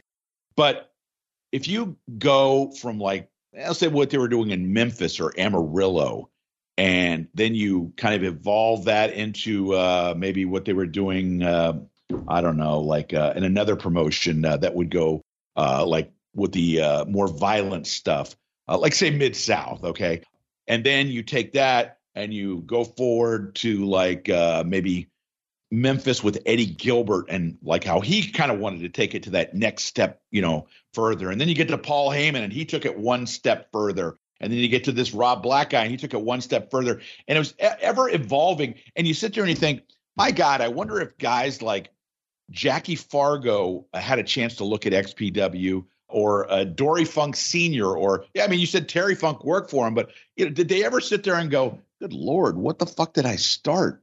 You know, that, that it's become this. Yeah, well, but you know what, Jeff? You can take that back and you can look at, uh, you can go to the, let's go back to the first porno actors, and I don't know who sure, they are. Yeah. And, and, and back in those, even, you know, oral sex was I don't want to say it was taboo in the early days of porn, but it was, I guess, you know, it, it was, uh, it was the next level. Like, you know what I mean? Anal sex didn't exist in early porn. And well, you, know what's, you know, what's funny is for a long time, uh, Japanese in the Japanese culture, and I'm basing this on when I was over there in 1987, they, they would put uh, on the newsstand, and I don't mean like hiding behind the brown wrapper like they would with a Playboy or Penthouse in this country, but you would see magazines with uh, relatively young women that were exposing their breast, and it was just completely commonplace. Good lord, that you could actually go to like a little um, one of these things, uh, not not like a, a Coke or a candy machine, but there were machines where you could buy women's panties if you were like some kind of real freak.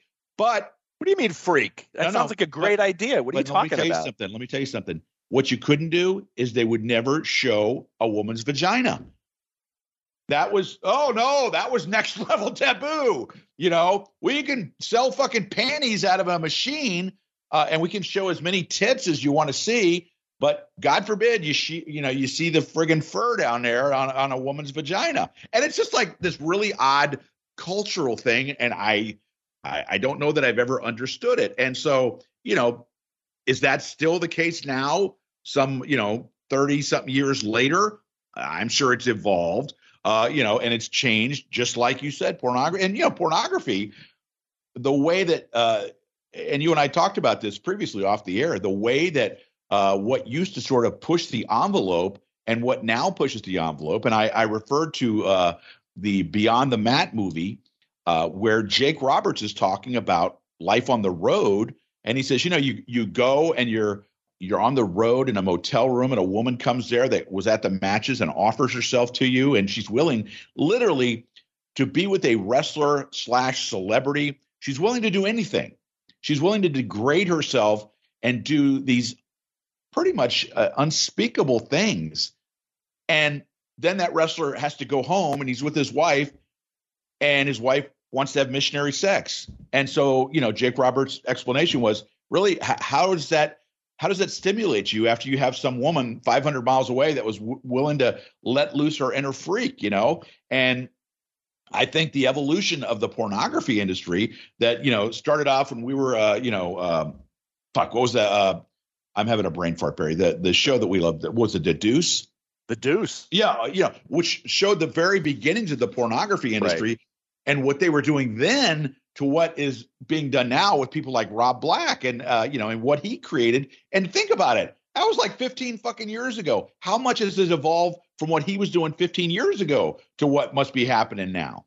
It's and and to your point about the Deuce, in in the the earlier episodes of the Deuce, it was essentially straight sex, normal, what was classified as normal straight sex. And if you remember the last couple of episodes, when the Maggie Gyllenhaal character and she has that conversation with the guy she's dating you know and she's like yeah i'm going to do three guys one in each hole and but they're going to pay me and you know again that that would I thought that was smart because that was showing the evolution of exactly what porn was, you know, 40 years ago, 30 years ago, whatever the time frame was, versus what porn became. And uh, the question is, and I think porn and wrestling, what a great you know that it's such a great comparison on a lot of levels. Oh no uh, from that point of view it is comparing when, the two because there's a lot of similarities. Become, yeah when does this become too extreme? What, at what point do they does you know, and, and look, they still have a lot of this death match stuff in New Jersey, right? They uh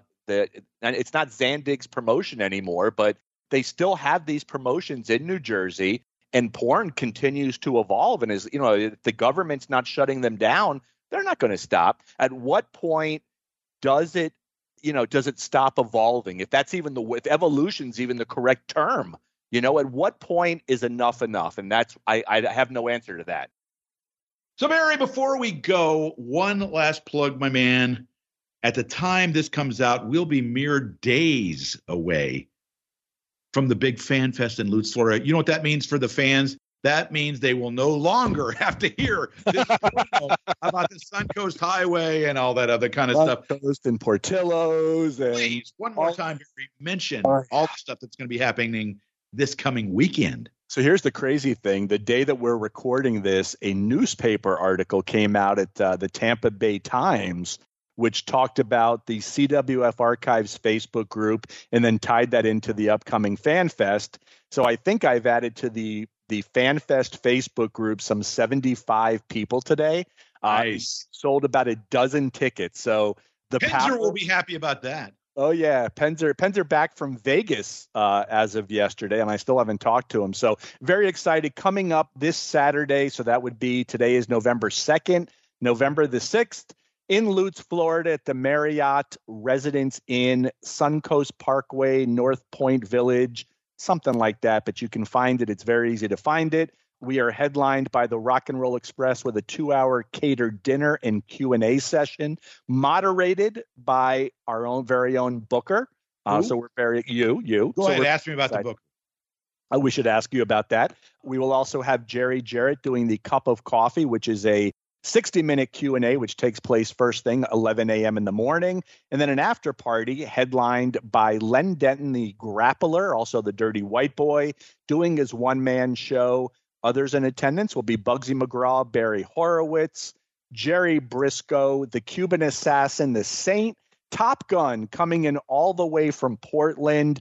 Very excited. Tickets are still available. You can go to eventbrite.com just type in CWF Legends Fan Fest, or you can find us on Facebook underneath the CWF Legends Fan Fest 7 Facebook group. And I will mention at the time of this recording that I have been contacted by Scott Teal, the publisher of my two books, who has told me the books are on the way. They're Yay. on the way to be here. So I'm not going to guarantee, but there is a strong possibility that I will have books available to be purchased. Number one. Number two, to be signed. Number three, to be not only signed, but personalized, Barry, because oh. I'm a giver. Oh. I'm a giver. You're a giver. What does that make both of us? We're givers. That's what we are. So on behalf of our producer, Sweet Lou Kippelman, and my co host, Barry Rose, I will tell you that I am the booker, Jeff Bowdren, and Breaking Kayfabe with Bowdren and Barry is a production. Ha ha! Lou, I forgot last week, not this week, of the Arcadian Vanguard Podcast Network. Take it home, Lou.